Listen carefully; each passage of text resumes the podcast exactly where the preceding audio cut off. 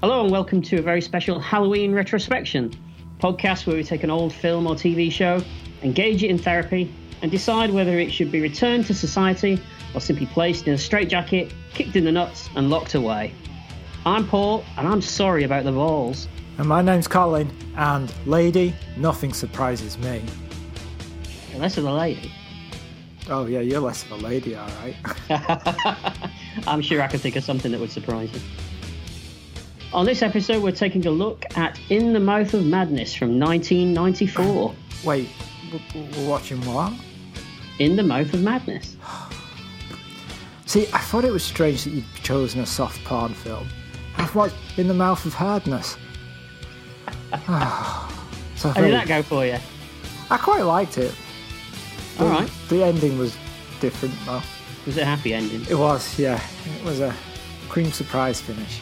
We'll just have to. We'll just. Have, well, we'll just have to plough through this best we can, and that was Oh, in the was that- film too. Oh, we're starting early on this one, aren't we? Yeah.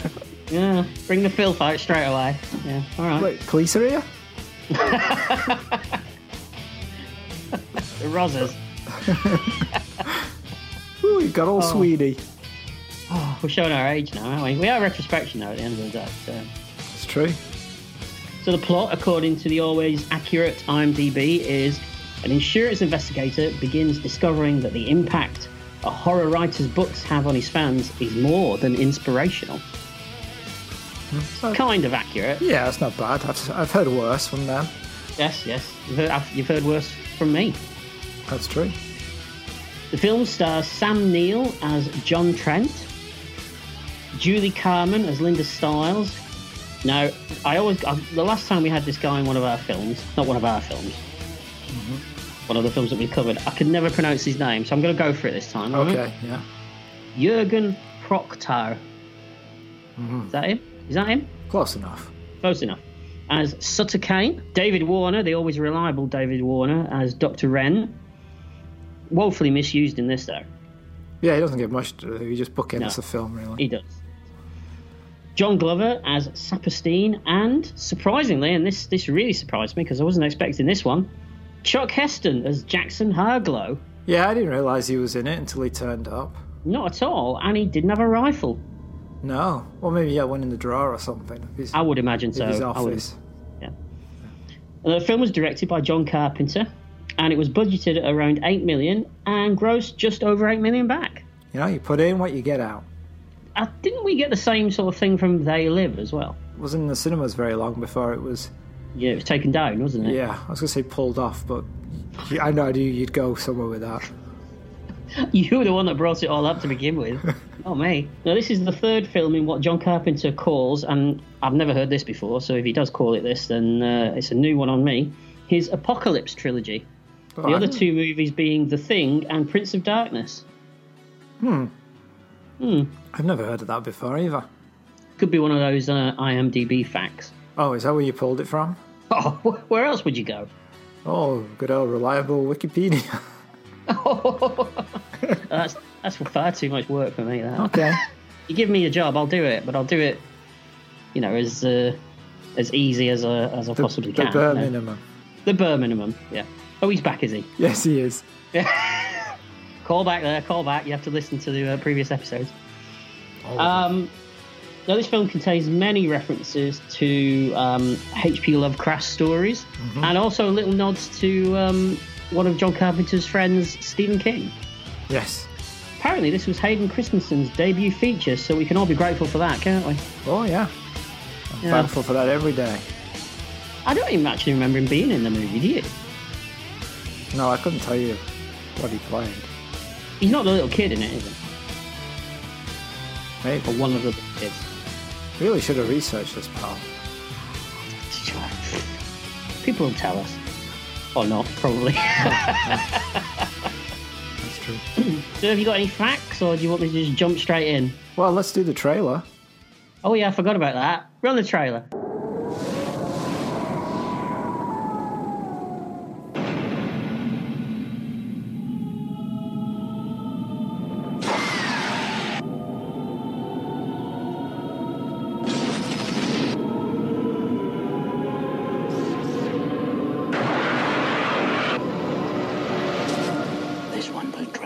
absolutely mad. The riots began because the stores could not meet the demands of Sutter Kane's novel, In the Mouth of Madness. Kane disappeared two months ago without a trace. He's the guy that writes horror books. You can forget about Stephen King. Kane outsells them all. I need to know if he's alive or dead, and I need that book. It's a setup. It's a setup. I just have to work out how it's set up. Kane's writing has been known to have an effect on his readers. See this? It's a map. This whole thing has been staged. You just get out. This is not reality. It's all happening for real, Trent.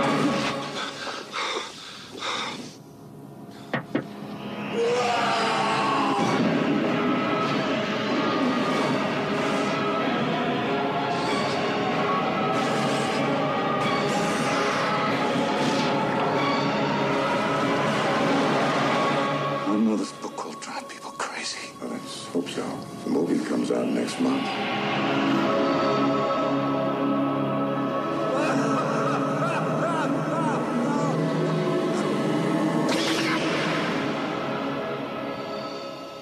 Well, that tells you everything you need to know. Ah, well, not actually. Because for most of the trailer, it's just music. Do you know what? I haven't actually watched this one this time. Wow! How interesting. And you have? Yes. Wow. Yes. The trailer plays heavily on Carpenter's previous films because it's like from the maker of, and then goes through his early stuff. Just his early stuff. Yeah. Just his early stuff. I would imagine so. Yeah. So kind of we're kind of switching roles a bit. Yeah. Mm. Okay, I like it. I like it. We'll have to do that more. No, I don't like it. Pants are too tight. What yours? No, well, they'll be yours. Well, my pants would be very loose on you. Oh, that's true. Would you want to wear my pants though? Really? Not really, no. No, I didn't think so. No, I wouldn't. I wouldn't. No. So, any facts or little tidbits that you want to impress me with? Nope. No, neither am I. So, shall we crack on? Yes, let's go for it. So we open on shots of a printing press producing the new copies of Sutter Kane's book, In the Mouth of Madness. And it's accompanied by some generic rock music. Well, Bit disappointing, really, wasn't it? it's performed by John Carpenter. It's still a bit disappointing, though. I don't mind. It's got a nice little tune to it, I guess. It's okay. It's very 90s, though. It is, it is. And there was a lot of this around at the time then. wasn't Yeah. there? And we cut to an ambulance on its way to a large matte painted building. Oh, I like those paintings. The one's painted by Matt. Well, that's what you made it sound like. That's where I was going. I was hoping you were going to pick it up. Oh, I did, sort of, in a roundabout way. I then felt bad about doing it. Oh, never do, never feel bad. That's true. All Told right. you, Oh, Anton Deck for the 21st century. Actually, Anton Deck are, are, are for the 21st century, aren't they? Yeah, they are. Yeah, Okay, we'll forget that then. We're, we're the So- An- Anton Deck for the 16th century.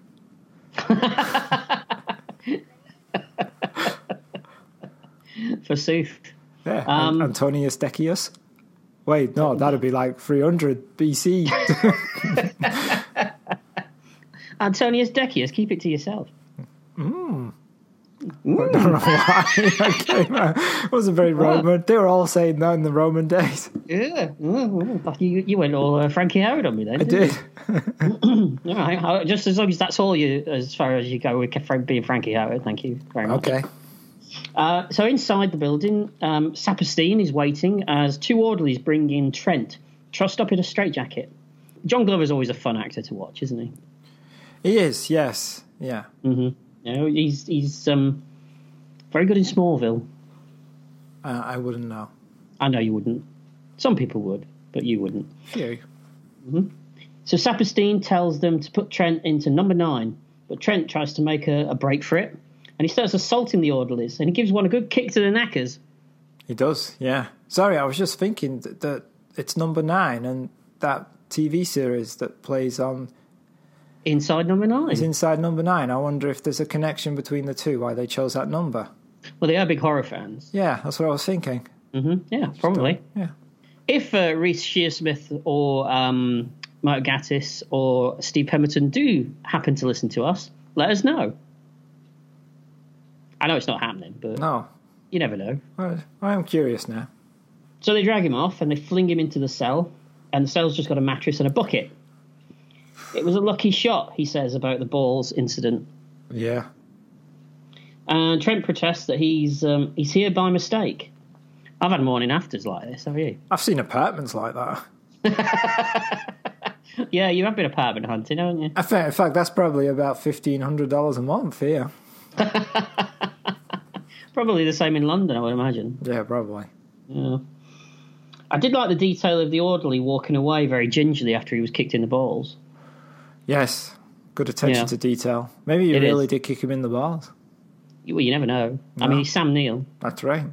So back in the cell, Trent is rambling that he's not insane, but uh, so are all the inmates. Yeah. They're all in I, the cells next to him. I like that bit.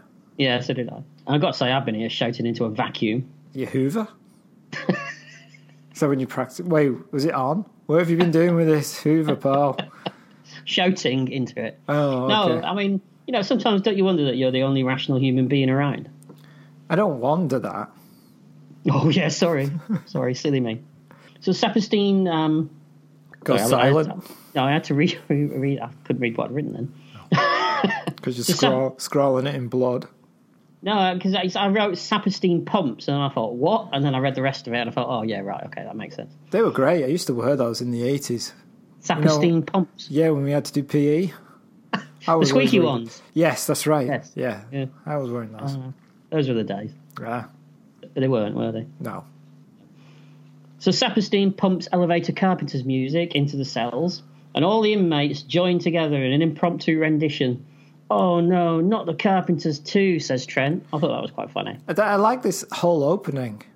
Oh yeah, it's This- very good, isn't This it? whole opening, I mean, like rubbing my hands and going, oh, this is going to be fun. Oh dear, that sounds like it's only downhill from here. I got to say though, I've had a similar reaction to Coldplay, haven't you? What? The, the beginning was fun and then it was all No, downhill? no, Oh, no, no, oh no, not the Carpenters too line. I don't know if I've heard much Coldplay in my life. You're lucky. Any Coldplay fans though, listening to us, we love them. we don't want to, we don't, we don't want to start alienating people, do we? No. And we will Can't, we bend can't afford to. exactly. We'll bend in the wind like reeds. I've heard that about you. Yeah, I bet you have. So suddenly the music stops and there's a knock on Trent's door, but no one's there. And there's a shadowy figure behind Trent. He turns. This is a rotten way to end it, he says. And the figure replies, This is not the end. You haven't finished it yet. Very cryptic. Spooky. Well, it's Halloween. But it's not Halloween. I'd rather watch Halloween, but. And we flash cut to blood, an axe falling, and a woman screaming, and a weird monster thing. Yeah, no idea what that is. Yeah, a big head thing. Yeah. There's a lot of that in this film. There is, there is. So Trent falls, but suddenly everything is back to normal in his cell. As you said, as an opening six minutes go, this really got me perked up. Oh, whoa. What, your Yeah. nipples stiff and everything? I was turgid. Yeah. Oh, turgid. I don't Yeah. think that means what you think it means. Oh, it does when I say it. Oh, I see. That's how we do the English language now. It's not what you say, it's how you say it. Bend like the reeds in the wind, I told you. Oh, you Mm-hmm. have to start singing. Sounds like a song. I'll have it written for the next one. Oh, we all look forward to that. I bet you do. So we cut to Dr. Wren, David Warner, and he's having a conversation with Saperstein. Is he one of them? Saperstein cryptically asks. Bit personal, that, isn't it? I thought so. Rather rude. Yeah. If he is one of them, you know, What does it matter? doesn't matter at all. No. No. Things must be getting bad out there, says Saperstein. So something's happening outside. Yeah, don't that's know right. what at we this don't point, know. but- We don't. Saperstein tells Wren that uh, Trent's only request has been a single black crayon. You can do lots of things with a single black crayon. Yeah, why does it not want other colours? Black. Black's the colour of death, isn't it? Is it? Yeah. Oh, And it's very slimming as well. This Oh, outfit. yes. That's what it, yeah. Good. So Ren goes into Trump's cell. and He calls him by his first name, which is John. And Trent has drawn lots and lots of crucifixes on the walls. Early Banksy work? I don't know. Is he shredding it? Oh, Very good. Very topical as well. Too topical for us. Yeah. All right. Ren and Trent talk a bit, um, but Trent says he no longer wants to get out. There's a guard with swollen testicles who swears you want to, says Ren. Good line. Yeah. Delivered slightly better in the film, but there you go. Well, you're not paid the same. No, you can't win it all, can you? No. So Trent asks if uh, things are turned to shit out there. So some event is going on outside. Yeah, we've definitely clarified that. Well, we clarify it more, don't we? We do. And we Because- keep on because they literally clarifying keep it. mentioning it. Yeah. So Ren wants to know how Trent got in here.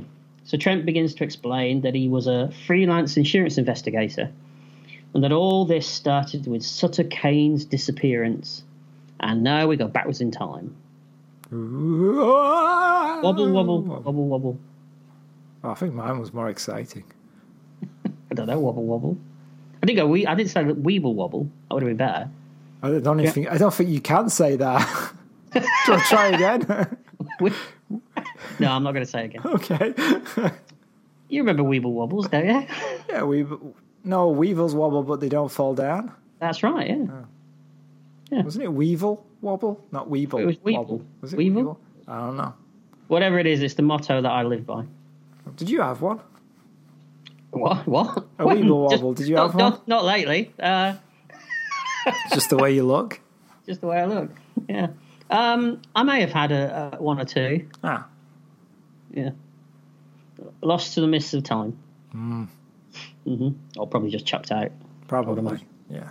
So we go back and we're in a meeting with Trent and a guy called Robinson, who I guess is his sort of um, the guy that hires him. Yes. And Trent is interviewing a nervous looking man about a fire. Did the guy burn down his own warehouse, perhaps? Turns out the guy did burn down his own place, and that most of the stuff he supposedly lost is being worn by his wife and his mistress. Insurance scam. It is, yeah. Sam Neill does do sort of slimy and insidious really well, doesn't he? He does. Yeah. Yeah. But it's not He's very really. good a, in this, actually. It is, but it's not really a tough case to crack, is it? Not really. I mean, the guy caves in after about two seconds, doesn't he? Also, he's got. I mean, he stupidly gives his girlfriend and his wife the clothes that have supposedly been destroyed in the fire to wear in public. Yeah, he's not, he's not the brightest tool, is he? No. Wait. that's I- that's mixed metaphors. yeah, that I'm isn't it? saying, uh, what kind of tools are bright? I suppose a flashlight is technically a tool, I, I you go. suppose. that's what I was. That's what I was going for. That's what you're going for? All right. Hmm. So later, Robinson and Trent are in a cafe, and Robinson is telling him how great he is at everything that he does. And in the background, we see an advertisement. Advertisement. That's right, isn't it? Yeah. Why? You have Advert- problems? No, I just thought eh, advertisement, advertisement, You can say it. You say it how you want to say it. advertisement. Wrong. On a bus for the Sutter Kane book, In the Mouth of Madness. They're really pushing that title in this movie, aren't they? Yeah, they're really, you know, upping the meta level Yeah. of the film. And Trent says that he always enjoys finding out um, the pros from the amateurs in his cases. And outside, there's a man crossing the street carrying an axe. Yeah. Did you see some of the people laughing yeah, I in the did, street? yeah. Because, you know, they're watching it being filmed, I guess. Well, you know, you see a man with his chopper out, you're going to laugh, aren't you? Depends on the size of the chopper. Well, I mean, I can only speak for myself. Well, I get that's, more- uh we thank everybody for that. It's more, it's more, um, you know, The day you're in a position of power to speak for other people is the day I'm off this earth. you know, it might happen. You don't know. I, I could be prime minister this time next year. It's possible. Wow. As if things couldn't be worse in that country. Do you know what? I'd still do the podcast. Oh, lucky me. just the, the one glimpse ray of sunshine just disappeared. I wouldn't let you down like that, Colin. oh, well. Yeah. So Robinson explains that uh, Sutter Kane has just filed a claim that he wants Trent to look into. And we see behind them through the window the Axeman slowly approaching. Uh, And this is um, the sort of suspenseful stuff that Carpenter does really well, I think. Yeah, it's good. Can I just pull you up on something? Sutter, Cla- Sutter Kane filed the claim. Oh, did he? Didn't his no? Didn't his publisher file Yeah, it? his publisher did. Yeah, okay, is that what you said? I may have done. Okay, all right. All right. Once it comes out of my mouth, I can't go back. Yeah, I, yeah. You know, you know. Okay, Uh, this is what you're here for. All right. So just as uh, Robinson explains that Sutter Kane has gone missing, the man smashes through the window, and looming over Trent, he asks, "Do you read Sutter Kane?" I bet there's a few Harry Potter fans who are a bit like this as well. But look, you've already upset Coldplay fans. Do you really want to now pick on the Harry Potter fans? Oh, well, fuck them. Ooh, look at you, all Bloody talk wizard. against eleven-year-old girls. Girls. Wow, I think that was slightly more offensive than what I said, but there you go. All right. There's probably boys that love it too. There are. There are. You know, they're all wrong. Oh, Just saying. It's an just, opinion. just for the Opinion. uh, interest of balance and fair play, I quite like Harry Potter and don't have a problem with it. It's all Paul's hatred. Oh, You, you just wait till I'm Prime Minister next year. What are you going to do to Harry Potter? Oh, what am I not going to do to him? Hang on, that's a good one, didn't I? It did, just a little. Yeah, we'll leave that one there. Um, so the man's eyes have a strange blue light in them, and he raises his axe. But luckily, two police officers shoot him about 50 times. Yeah, standard practice. I was going to ask. In fact, that's probably conservative, really. they probably can should cut- have just stopped because they ran out of bullets. What happened to the hair? Well, that there. Yeah, I've always had that there. have you? It's like a little circle. It's like a, cro- have you got a crop circle in your head? Yeah, the aliens land there Do they? once Little or twice a aliens. week, yeah. Can you imagine that, little aliens? I mean, there is a film like that, right? Oh no, is isn't it a Hitchhiker's Guide to the Galaxy thing too, where they come to invade Earth, but it turns out they're only like three millimeters tall or something? The That's it, microscopic- yeah. and a dog. They land on dog my eat- head. Yeah. Oh, okay. All right. It just it just distracted me for a second. Sorry, carry on. No, no, that's fine. It's fine. It's all right. You, know, if you, you can be distracted by me. I understand completely. Yeah, but in a vomit-inducing way. Funnily enough, that's what the aliens said as well. oh, is it? Um, yeah. There, there was no probing involved. No, no, just to clarify. I, bet, I bet you're disappointed. Yeah, all right. so later, Trent is uh, back at home, drinking whiskey and watching TV. He should do a podcast with skills like this, shouldn't he? You should. Yeah. Yeah. Just saying. So there's a news bulletin explaining that riots in the streets are possibly down to Sutter Kane's book release being delayed. Wow. If only you could have that power. I mean, we, we could we could get a bit of this, couldn't we? You know what I mean? If we have del- we delay a podcast every now and again, you know, we we could cause major riots. You don't know. Whoa. I think I do know. Nobody would even noticed. I'm sure some people notice. yeah, they're usually all locked up. Nothing wrong with a captive audience. Absolutely. So later, Trent has a meeting with uh, Kane's publisher, Harglow, played by Charlton Heston, uh, who I have to say was a pleasant surprise to me. Okay, was he come around your house for tea or something? He didn't have a job, he's dead. But Might still. you never know. So um, Linda Stiles enters the meeting, and she seems less than impressed by Trent's lack of interest in publishing. Yeah, she does. Yeah, because he's very flippant about it all. He is. So Stiles handles all Kane's work. Isn't he the guy that writes all that horror crap? He asks. And Stiles tells him that he outsells all other horror writers, even Stephen King. Getting his friend in there, little mention. Yeah, it's nice. So you'd do that for me, wouldn't you? Move you, on. if you... I'll be Who- watching. I'll be watching. Who are you again? Do I know you? Ant, ant, oh, okay. Is he who I the am. drunk one?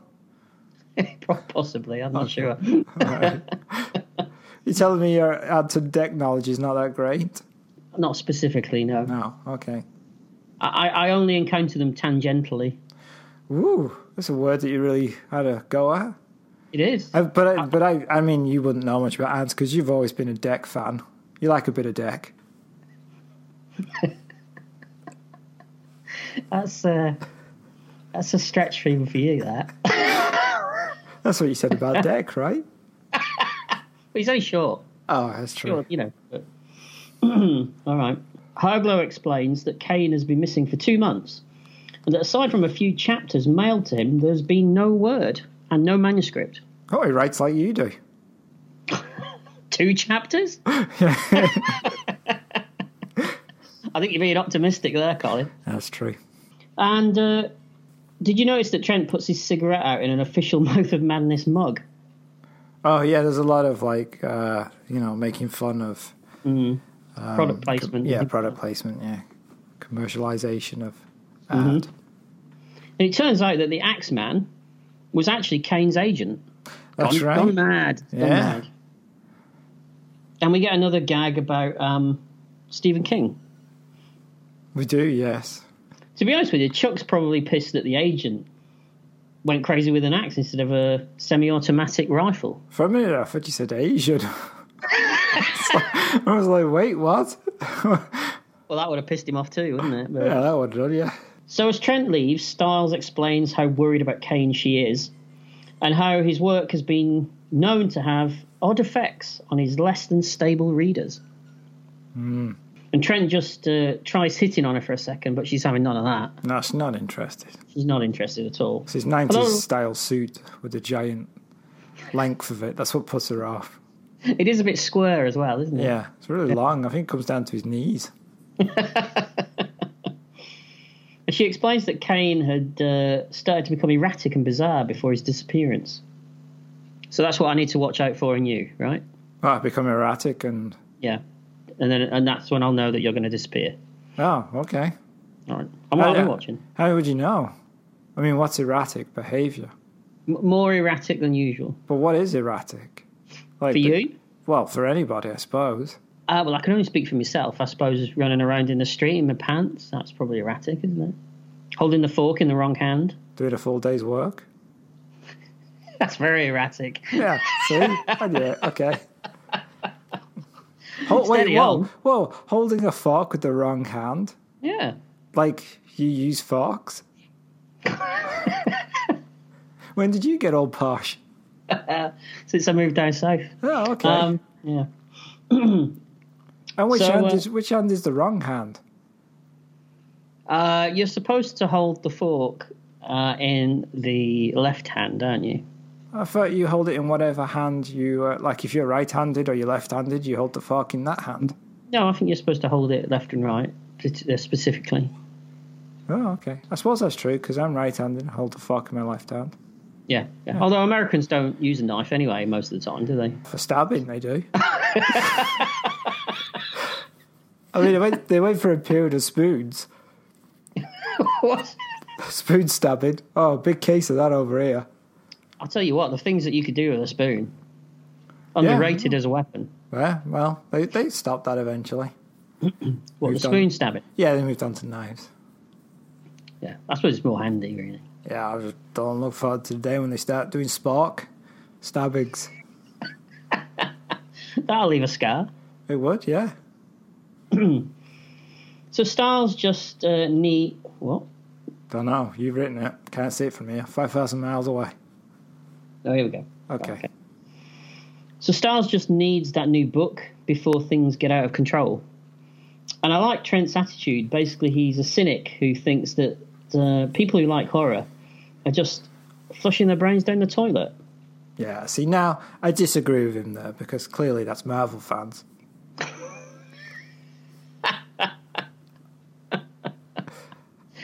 I'm not biting. I'm not doing it. One day we'll have a good old argument on here. No, we Let's won't. let's save it to the very last episode before we before we uh, pack it in. and then, then we argue, right? And then Mm-hmm. we just like that sound, and then we just let the podcast run silently. so people get it and they go like, "Wow, this podcast is three hours long." And what they don't know is it's two hours of just silence, or just muttering in the distance, occasional swear word. That's probably more realistic. Yeah. Probably. So uh, so walking home, Trent comes across a cop. Well, I mean, Yeah. I should have been quicker with that one, shouldn't I? Yep. Uh, he sees a cop beating. Go on, now you're gonna let me see where. Oh, I see where you're gonna go. All right, He's beat he- the cop's beating up, beating up a yeah, homeless person right. who has been um, graffitiing. That's correct. Yes, it's a fair, fair punishment.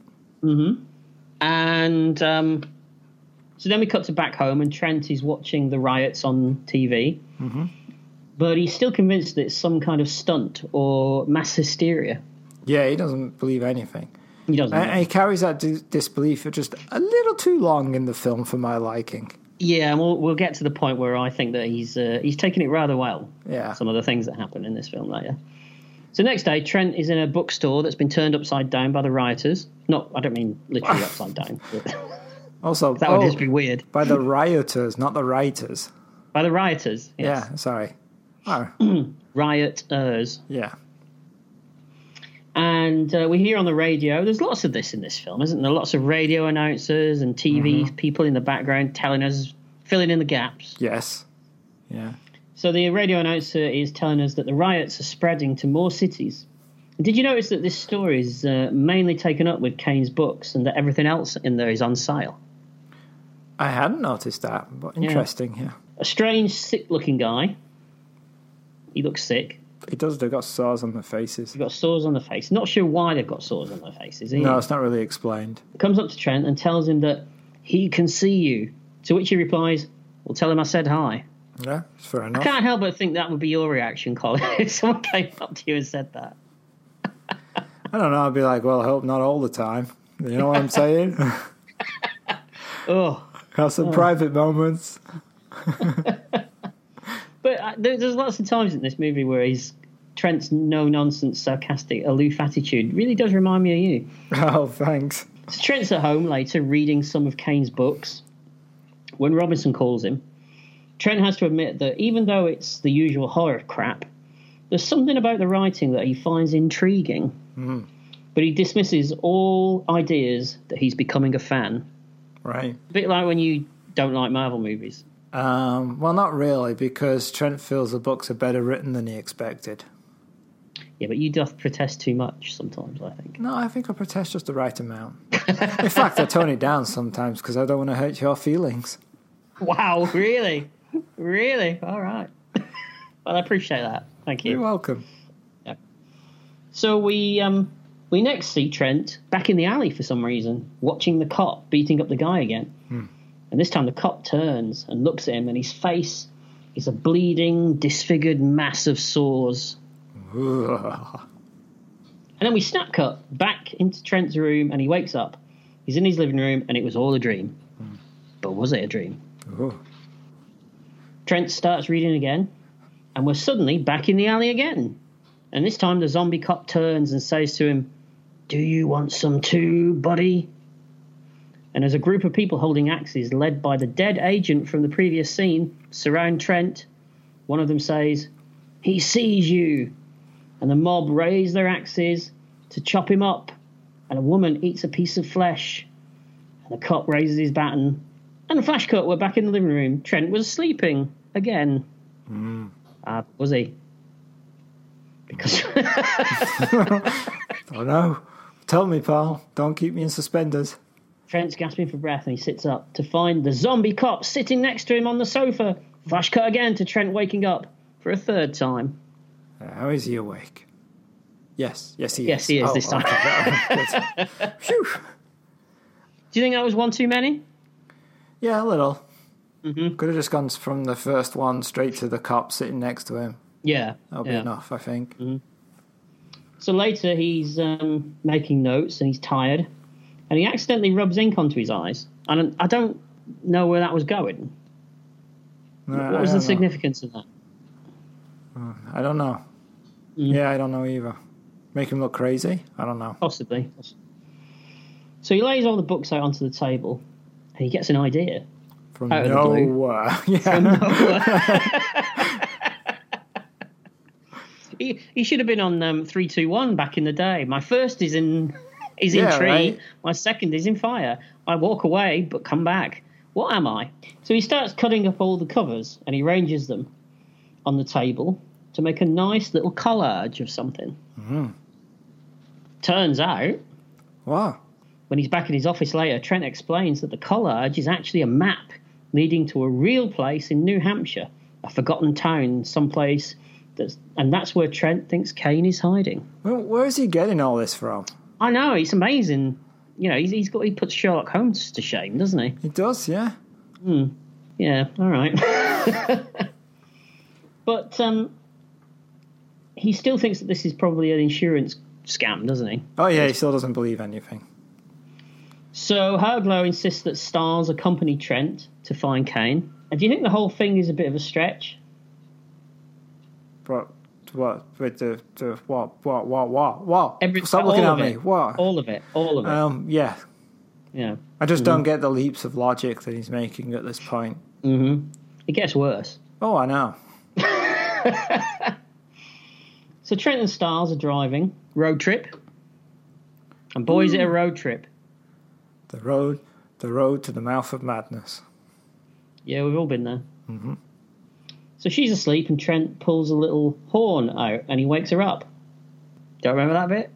I know. I remember he wakes her up and she's annoyed Pulls a by little it. horn out of the glove compartment, and Isn't he it goes honk? honk honk. Oh, that's weird. All right, yeah, Because then she start she flips out and she beats him up with a bag of crisps, doesn't she? yeah. And he says, "Don't never, never throw chips at a driver."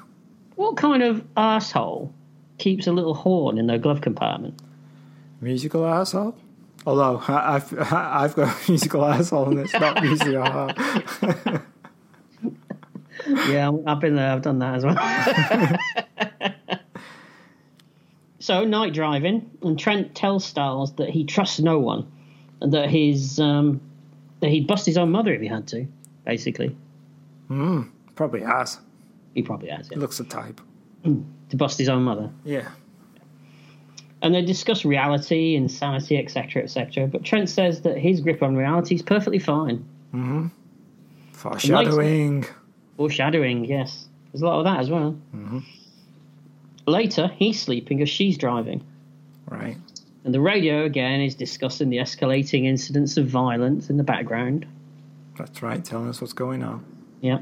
And they drive by a boy on a bicycle with playing cards in the spokes. Making that. Making that Do you ever trip. do that? I can't ride a bike. Oh yeah, that's right. You can. I forgot that. I just Never wanted to learn. bring it up again. Tried a couple of times but fell off it, so gave up. Not for me. We have to try more than a few times. Yeah, but you know me. If I don't get it straight away, then that's it. I'm done. All right. So so when I come over next year, we'll try and get you riding a bike, and we'll film it. Be on YouTube. And I don't need to work anymore. If you're going to try and get me to ride a bike, your first stage would be trying to get me just to uh, go out the door, to be honest. But you do- you got a garden. You practice in your garden. Yeah, I suppose I could. Yeah. See, your son's got a bike. He has got a bike. Has he got stabilizers? It has, yeah. Cool. But it, it's a little one. I don't think I'd fit on it. Oh, that's true. I have to get I mean, you I a know I'm bike. short, but I'm not that short. That's true. We'll figure it out. Okay, we'll figure it out. So, continuing on, she starts to feel tired when suddenly she passes a weird old man on a bicycle going in the opposite direction again with the sound of cards in the spokes, just like the young guy that she saw a minute earlier. Hmm, suspicious. It is. So she puts on her glasses to look at the map. Classic mistake. do Who that. puts on the glasses while they're driving to look at I a know. map? And shouldn't she be wearing them anyway if she's driving? I assume she's short sighted. Short sighted? Hmm. Still doesn't sound very safe to me. No, it doesn't. You're looking down, you're looking at the map, you're putting your glasses on, you look up, you can't see anything anyway. Well, especially in this instance because bam, she hits the old man, and he goes flying right over the top of the car. It does. Does. So going back to the body, the man is muttering about not being able to get out. He won't let me out. Oh, but the voice is a young voice. So that's a totally bad impression. Not being able to get out. He won't let me out. No, but the voice is a young voice. Not, not being able to get out. She, he won't let me out. It's not a Jim Henson character in song. I haven't got any more voices. That's my whole repertoire. That's it. I'm oh, done. okay. All right. Sorry about that. That's all right. So she looks away from the body, and when she looks back, the old man's back on his bike and he rides away. Yeah. Stuntman. This does have a really weird vibe to it. I do like this. It's all right. It slows the film down a bit, though, in the middle. the whole 90 minutes of it. so back driving, Trent is asleep when suddenly the road disappears. I, I just point out that he wakes up when she hits the person and, and says, gets her back in the car because they're going to call the police, but then the body's gone and stuff. And then he goes back to sleep. How would you sleep after that incident? I'd be like, I am never closing my eyes again because you're a terrible driver. Yeah, you'd take over the driving, wouldn't you? Or maybe I'm I'm not that enthusiastic. I'd just be aware. You know, I'd be Yeah. my eyes open. I, I couldn't go back to sleep after that. Oh, I probably could. It's just like, ah, you knocked somebody over. I'm just going to go snooze again. Well, he does. He does? Um, as I said, the road, she looks out the window and the road's disappeared. And it seems as though the car's flying because there's clouds beneath them. Yeah, like she, she looks out of her side window as if it's the windscreen that's the problem. I know. and then there are bright lights, noise, and they pass under a bridge and they emerge into the bright lights of the town of Hobbs End.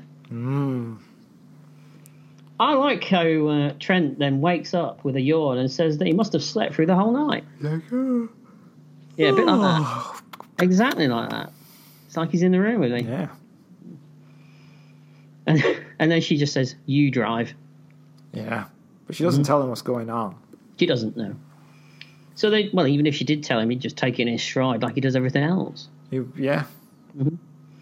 So they start driving again through the quiet, deserted-looking town, and Trent is all still very cynical about everything.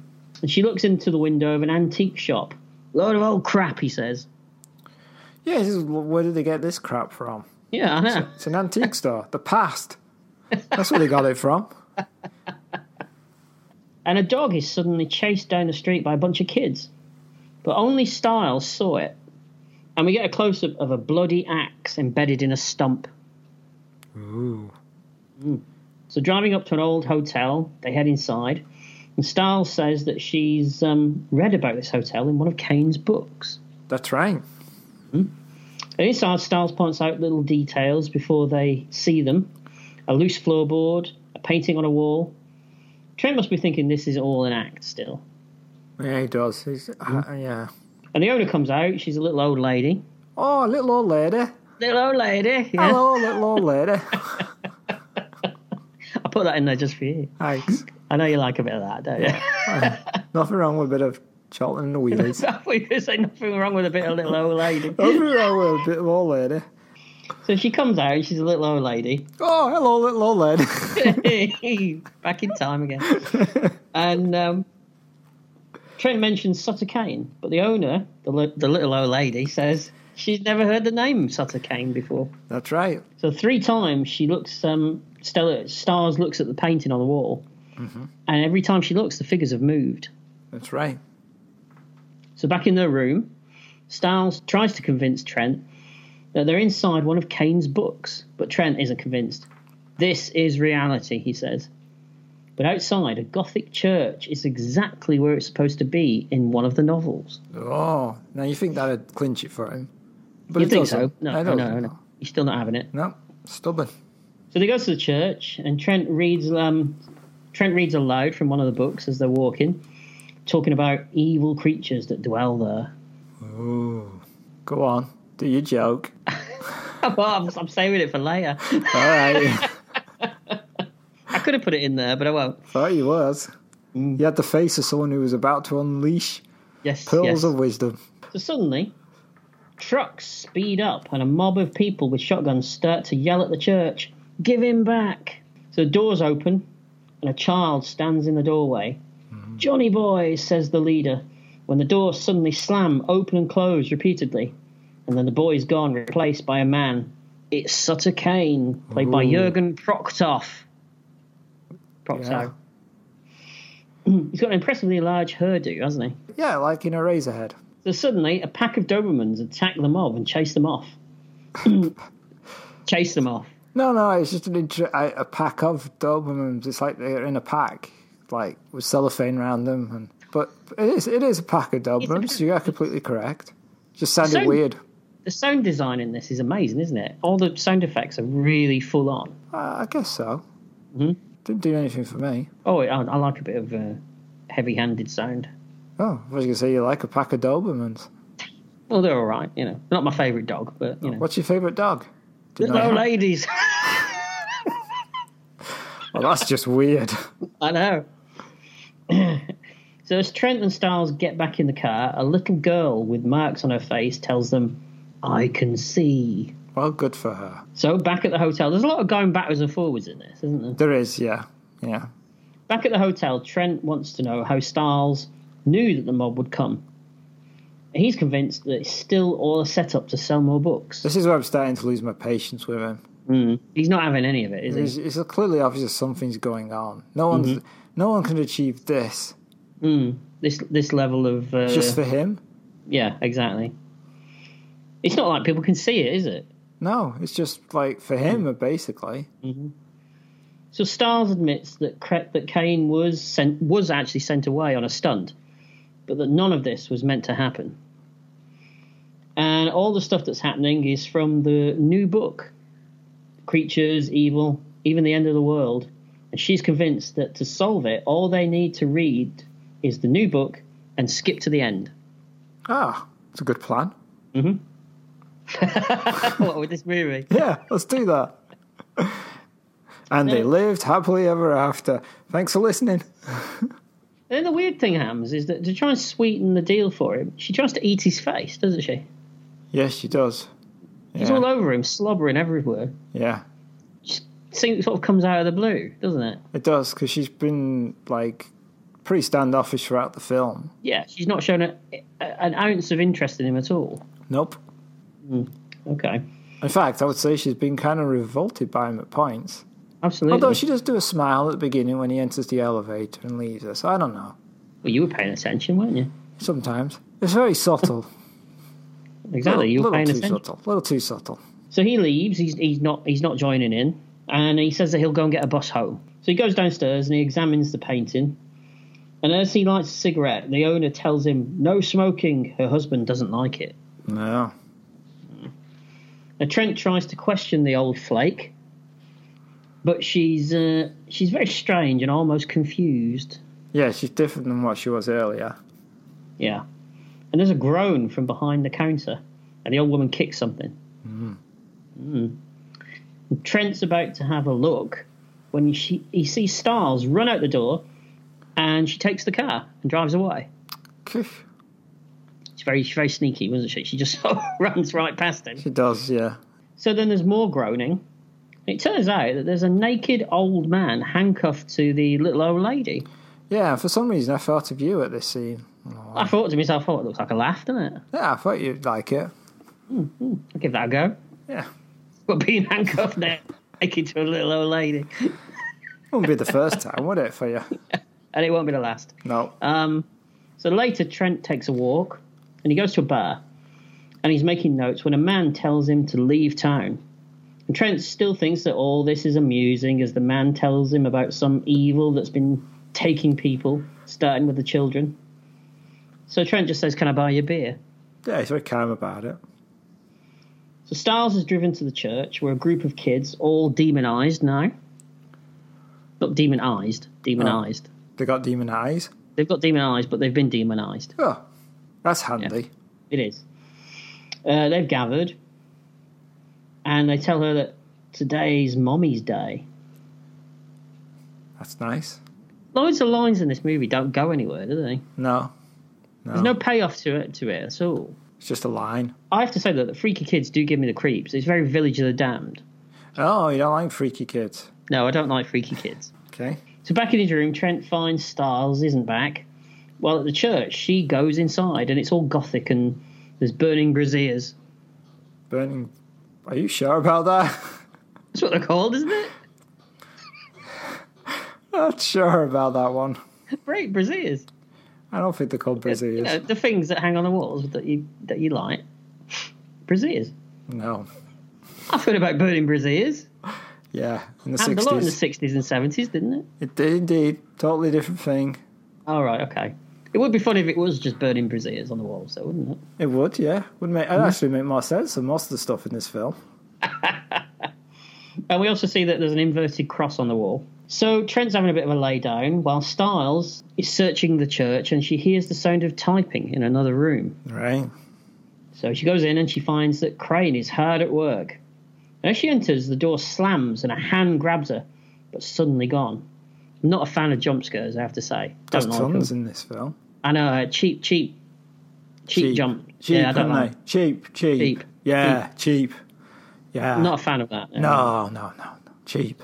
So Kane and Styles talk, and he says that he always thought that he was making his books up, but it turns out that they were guiding him, making it all real and giving them a way to come into our world. And Kane starts do her her for a bit, Oh yeah, he does. He plays for her. and then suddenly he pushes her face down into the pages on the table, and we flash cut to a montage of bloody images. Those bloody images. Oh, I hate, God, I hate those. I hate those jump cuts and those bloody images. Yeah, Uh, they're always cropping up, aren't they? Yeah. The cop, the axes chopping, religious images, and weird, funny monster head things. Is this where he says you can edit this one from the inside looking out? Yeah, Like that line. yeah, uh, and you know, we all wish we could do that, really, don't we? Edit from the inside, Looking out. Oh. looking out. Yeah, Why, don't know what it Paul? means, but it sounds good. Oh, okay. All right. That's what I was going for. Okay. So when she raises her head back up, blood is coming from her eyes. Do you like my ending? He asks.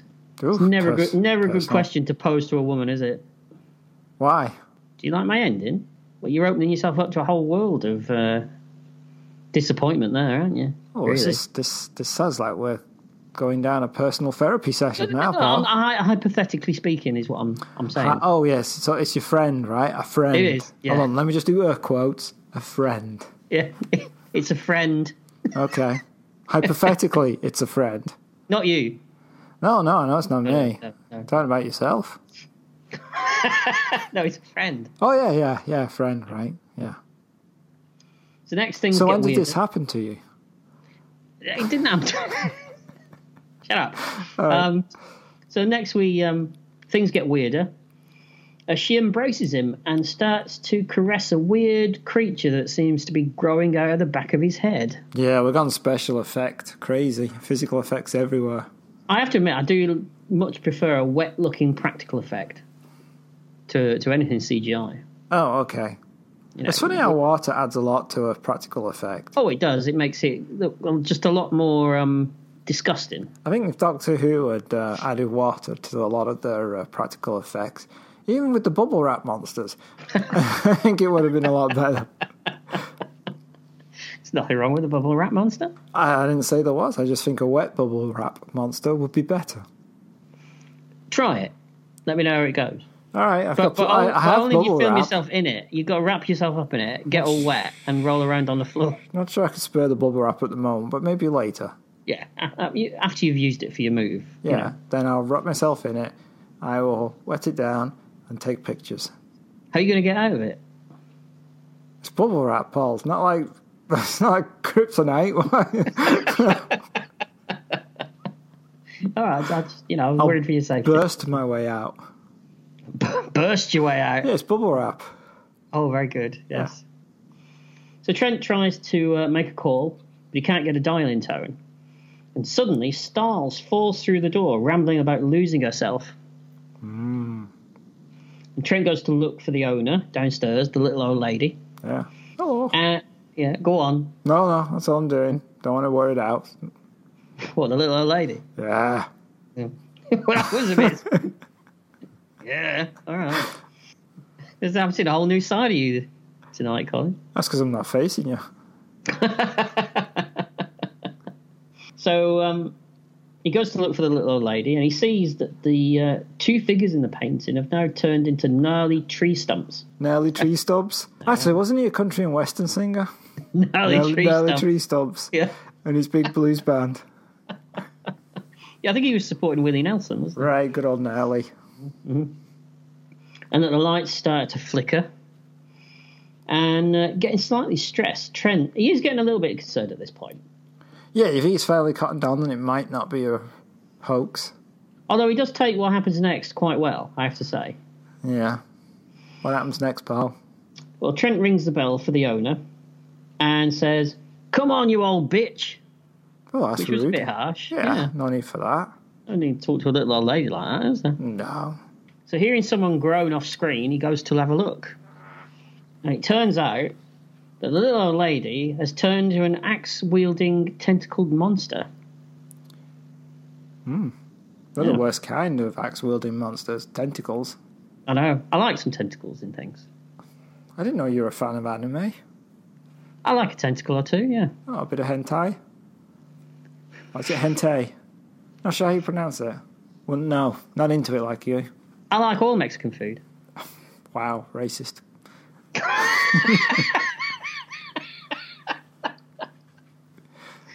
There's nothing wrong with a wet tentacle.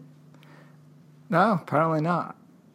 Gone to There's, you. a, there's, a, there's a great movie that came out a couple of years ago, I think it was, called The Void. You should check that out. Sounds familiar. Yeah, it's very, it's a bit like this movie, very Lovecraftian. Maybe I'll give it a miss. You see how I build you up there and then instantly deflated you at the same time? Yeah, it was like being slapped by a wet tentacle. Yeah. Oh, don't get me started on that. Um, so Trent does a run out of this, doesn't he? Yeah, he does. So back in the room, Stars is up and standing in on the other side of a glass door, and she seems to be growling with tentacles moving around her. More tentacles. Lo- Lots of tentacles. So Trent comes back into the room, and suddenly she kicks Trent right out of the door, Yeah. and he runs to the car, chased by more tentacles, and he drives away. Yeah. I wouldn't. I would, I'd, I'd stick around. See, what- you know, you never know what might happen. You get tentacled to death. Haha, Uh, what a way to go, eh? Oh. Wet tentacle slapping against you. oh, don't get. Yeah, all right. Not sure why. All right, takes all sorts. So, um, stopping in the town, he finds that Styles is suddenly surrounded by chanting kids and disfigured townsfolk. How Friday she night, got there? Wigan. How she, uh, Friday night. That was fuck me. That was my joke. I know it was. That was my joke. I know it was. I only have one joke per I know. podcast. And I, I gave you, I gave you the open opportunity earlier to just put it on, but you didn't do it, and then you just waited too long, and I swooped in and got it. And you get the laugh. The one laugh in the whole show, and you get it. One laugh in fifty episodes, mate. Well, no, because I've, I've used that gag a few times. So, Have you? Oh, okay.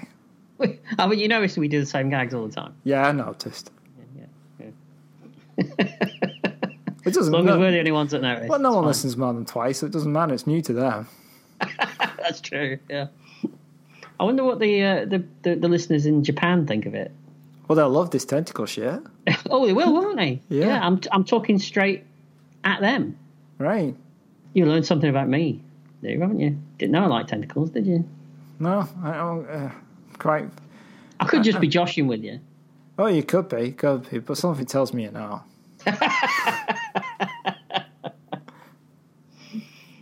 So a woman runs past Trent and stops and just says out of the blue, "Fuck you." it's charming, isn't it? I know. He, he really gets foul mouthed when he gets angry. Yeah, it I'm really is scared. like Wigan, isn't it? It is, yeah. So running into the bar, uh, the guy that he spoke to earlier is still there, and he tells him that he can't remember if he existed before the book or not, which is interesting. Oh, yeah. But Trent is still adamant that it's all some kind of special effects and hidden speakers. Oh, Trent. I know. What does it He's not- take, mate? He's not a man to let something go easily, is he? He's not, no. So suddenly the man blows his head off with a shotgun. Oh. Is that your reaction at the time? Well, I knew he was Is going that to how do you it. take it for real if you saw it for real? Oh, well, it depends if it would make me late for work. well, that would be a co- that would be a cause for concern, really, wouldn't it? Yeah. If you were late for work. Yeah, it would be. I get annoyed by that. It's like, oh. Are you the only one that does? No, whole, whole train gets annoyed. Oh, just before he kills himself, the guy says, "I have to do this because he wrote me this way." That's a Hmm. good line. It is, I like- yeah. I like, you like that line. So Trent runs out into the street where he punches Styles in the face and bundles her into a car. But she eats the car keys. Oh, well, she swallows them. She doesn't eat them. Apparently, those car keys were made of pasta. Oh, really? They Mm-hmm. look quite realistic. Yeah. At no point Pasta did I car- go and think they were pasta car keys. No. But at least there was something in this movie that uh, convinced you it was real. When she goes to the bathroom, she'll have to pass the car keys. Pass the car keys? No. Oh, God. No, wait, is this Really? on? Really? Yeah, really. wow. All right. Pass the, car, pass the car keys. If we're doing this now, can you imagine uh, what kind of stuff we're doing when we get to episode 100? I don't know, it'd be a solo show by then for you and I. Uh, but you'll still leave gaps. For you. Yeah, there's be uh, just these Is there, silent is there bits, something you want to tell me, Colin? just these silent sections.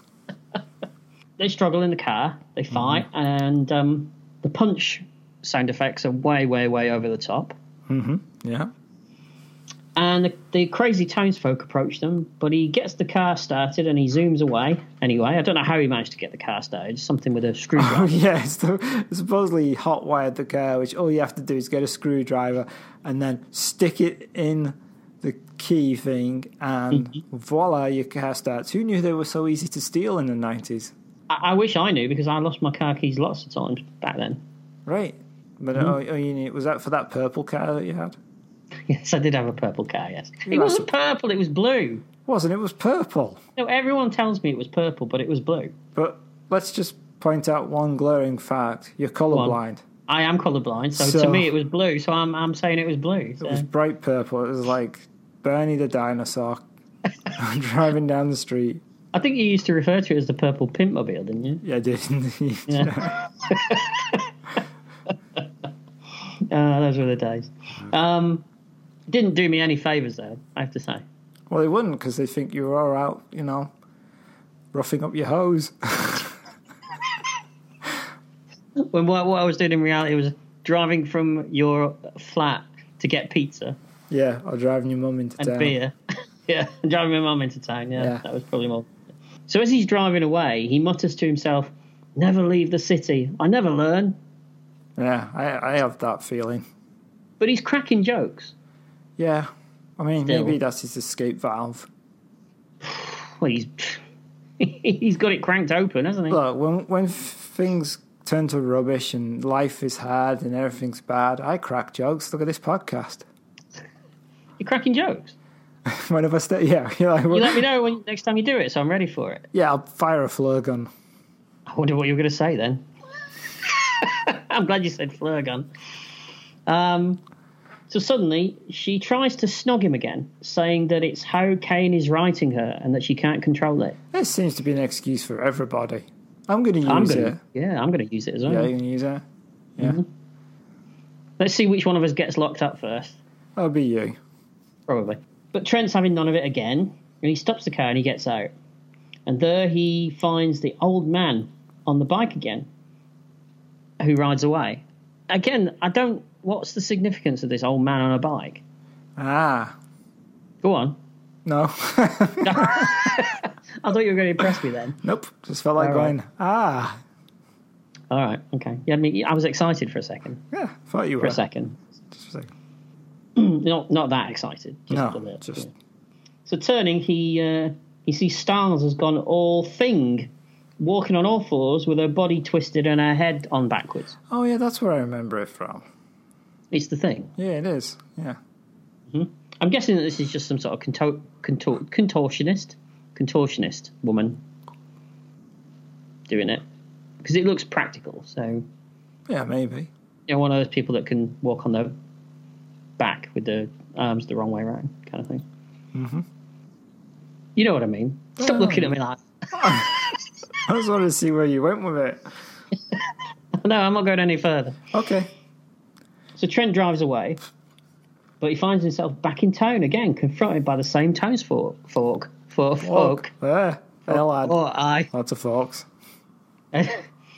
So he, he drives away again, and he passes the old man on the bike again. This time with with stars on the back of the bike. But what the hell's going on? Who knows? It's a descent into crazy town. It is. almost into the mouth of madness, one would say. Oh, yes, one would, but only if they were an idiot. Uh, some more flashes, and um, he's back in town again, back in front of the town's for- fork. I think I did it again. Yeah, why are you doing that? Good old Geordie, I know. I don't know what's happening.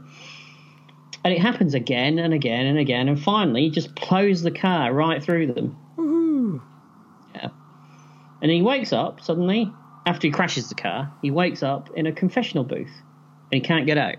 He tries lighting a match, but Kane's voice comes from the other side, and he starts to give a monologue about how he um, his success is making his books become real. Trent. Uh, still clings on to the fact that all this can be explained somehow.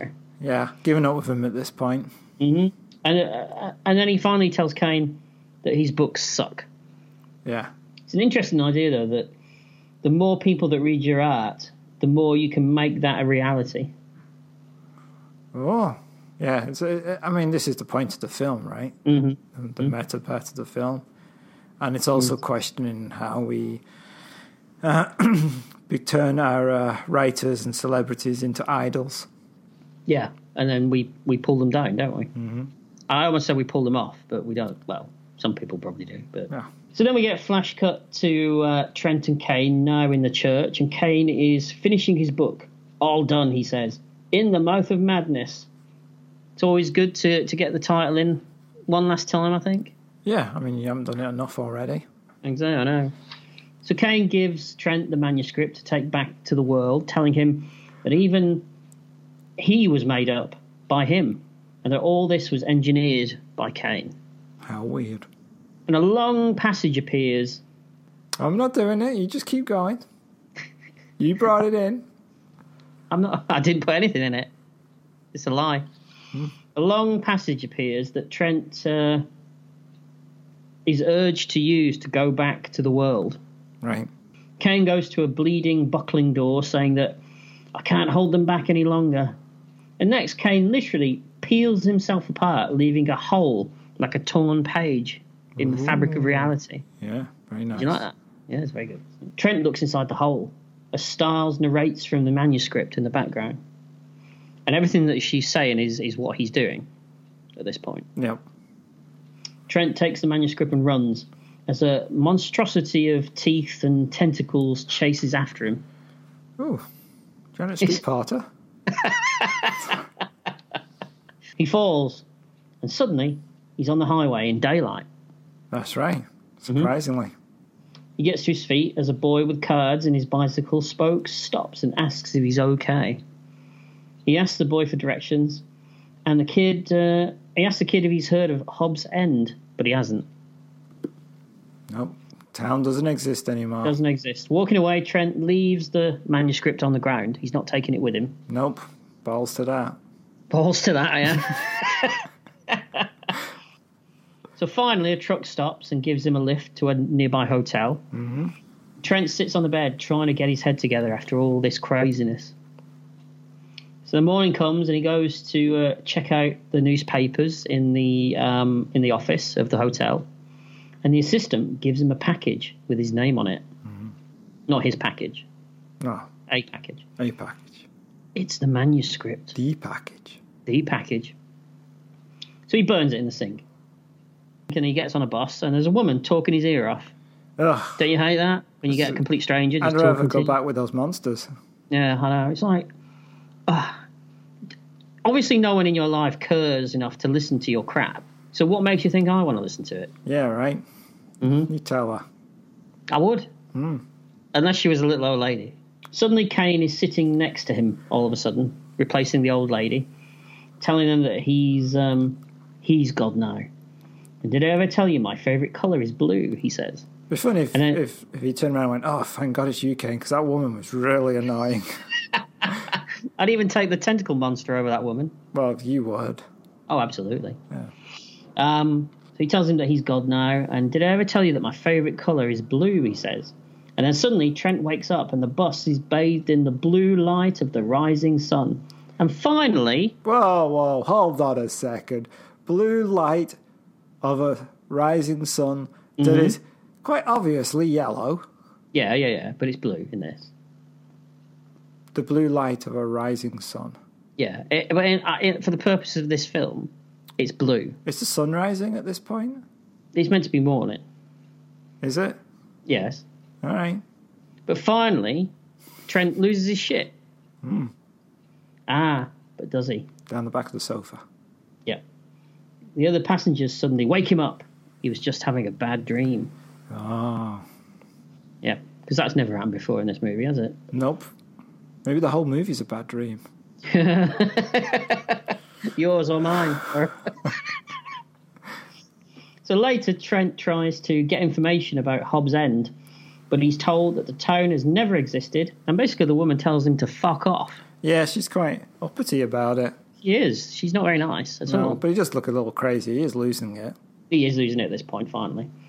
So Trent's then wandering past the, the same alley that he saw the cop in earlier beating up the homeless guy.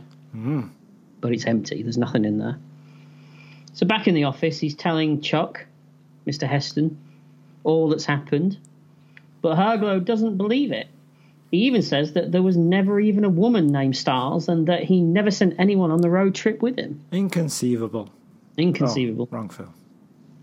Next, Harglow says that Trent gave the manuscript in months ago. Turns out the book has been out for seven weeks.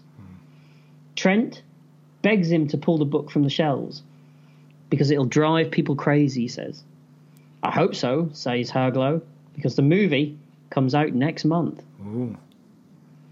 If only, eh? About John Carpenter was hoping that this movie was going to drive people crazy, didn't he? Maybe it did.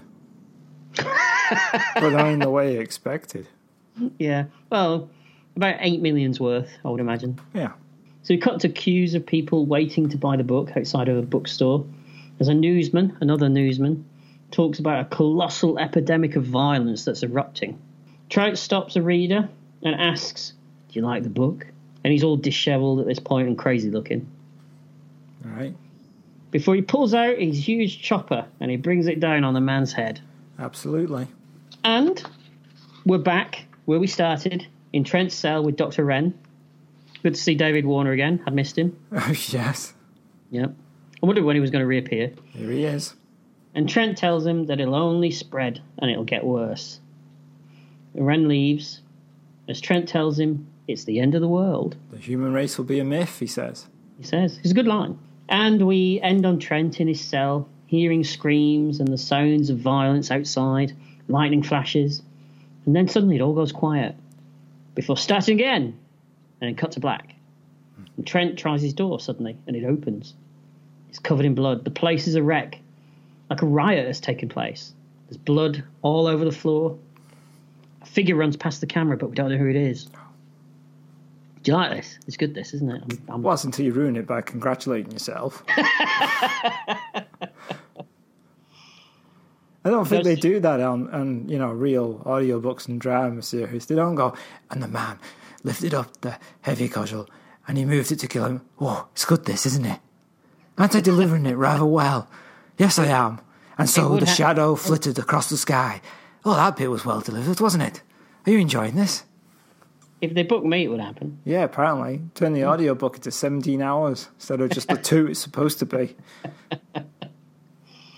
So he goes into the reception, and it's a mess. Um, and there's an emergency Is it- broadcast is on the it- is radio. it a bad reception?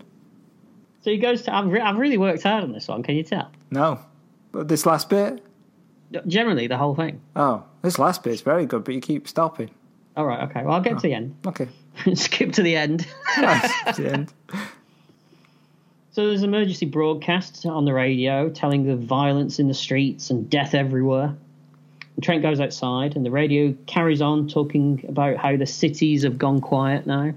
Trent goes to a movie theater and he sits down with popcorn to watch the movie. And as the movie starts playing, not sure how the movie's playing when there's no one around. Oh, that's right, because the, back then it wasn't computerized. It would have actually involved a projectionist. Hmm. He would have had to have gone up there and do, do it. wouldn't Film's garbage, ruined for me now. he? So he sits down with some popcorn and he starts to watch the movie, In the Mouth of Madness. Yeah, maybe he started it because he can hotwire a car, so maybe he's a projectionist as could well. could be, could be. Yeah. Hmm. And he starts to laugh manically, and that's the end. Oh, So, Colin, What did you think of In the Mouth of Madness? Well, this is the first time I've seen this film. Mm-hmm. And when it first started, I thought, oh, I'm going to enjoy this. It's got a nice mixture of comedy and a little bit of darkness and some kind of wry humor. Mm-hmm. And then I got bored. Okay. And I stayed bored for most of the film. I Mm-hmm. got really bored towards the end where it's just running around with prosthetics everywhere. Mm-hmm. And then it finished. So that's a that's a that's a that's a hit, is it? Absolutely. No, I didn't really like it. You didn't like it. No, I just it didn't. I get the idea of the Lovecraftian chaos and the i- trying Mm-hmm. to picture his madness visually.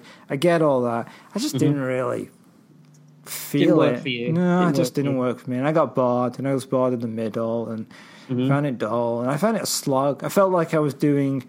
Uh, instead of watching a film for entertainment's sake, I felt like I was doing an assignment from school. You were kind of. Well, yeah, but I don't. I don't, I don't want to feel that way. Well, they can't all be winners for you. No, no, that's true. That's So true. that's a miss for you, then, is it? yeah, there are better John Carpenter films than this. Oh, absolutely, yeah. Well, with that said, um, I'm really glad that we did this movie because even though I'm a big fan of John Carpenter, it's not a film I'd ever choose to sit and watch. Never have. Mm-hmm. Never seen it. No. But I thought it was actually quite nicely done. I like the practical effects. I always like the practical effects in anything like this. Um, I thought there was a good atmosphere to it, and um, I am a bit of a sucker for a bit of Lovecraft stuff. I thought Sam Neill was really good in it. Uh, he's a bit campy and hammy, but that's fine in a film like this. I think I like his cocky know-it-all attitude that, he, and especially when it starts to unravel, I thought that was quite good. Um, but that was all the best things about it. It's definitely not one of Carpenter's best at all. I can see why this has been largely forgotten. This film, hasn't it? yeah, I back think so. But it's not his worst either. Um, I'd probably watch it again. So it's an average hit for me. So, a film that you probably might watch again Mm-hmm. if tied to a chair. Well, no, I wouldn't go that far. It depends whose time to me to me to a chair. If it was a little old lady, then you know, Yeah, with tentacles. with tentacles, obviously. you- Maybe she's is tying me it- to the chair that- with the tentacles. That justifies a hit for you.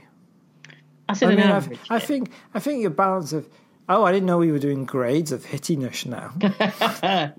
I had fun watching it. I Okay. can't lie, I did. All You know, right. it, it pushed a lot of the right buttons for me. You know, and I'm not just talking about the tentacles. The only button it pushed for me is the one marked off. That's a good note to end it on. well, that's it for this episode of Retrospection. If you'd like to contact us with your thoughts or suggestions for future episodes, you can Don't. reach us. Don't. Sorry, we go won't on. do them. We won't do them. but if you want to, you can reach us on Twitter at Retrospeccia or on Facebook. And you can also email us at retrospection at email.com. That is the right address, isn't it, Colin? Yes. Yes.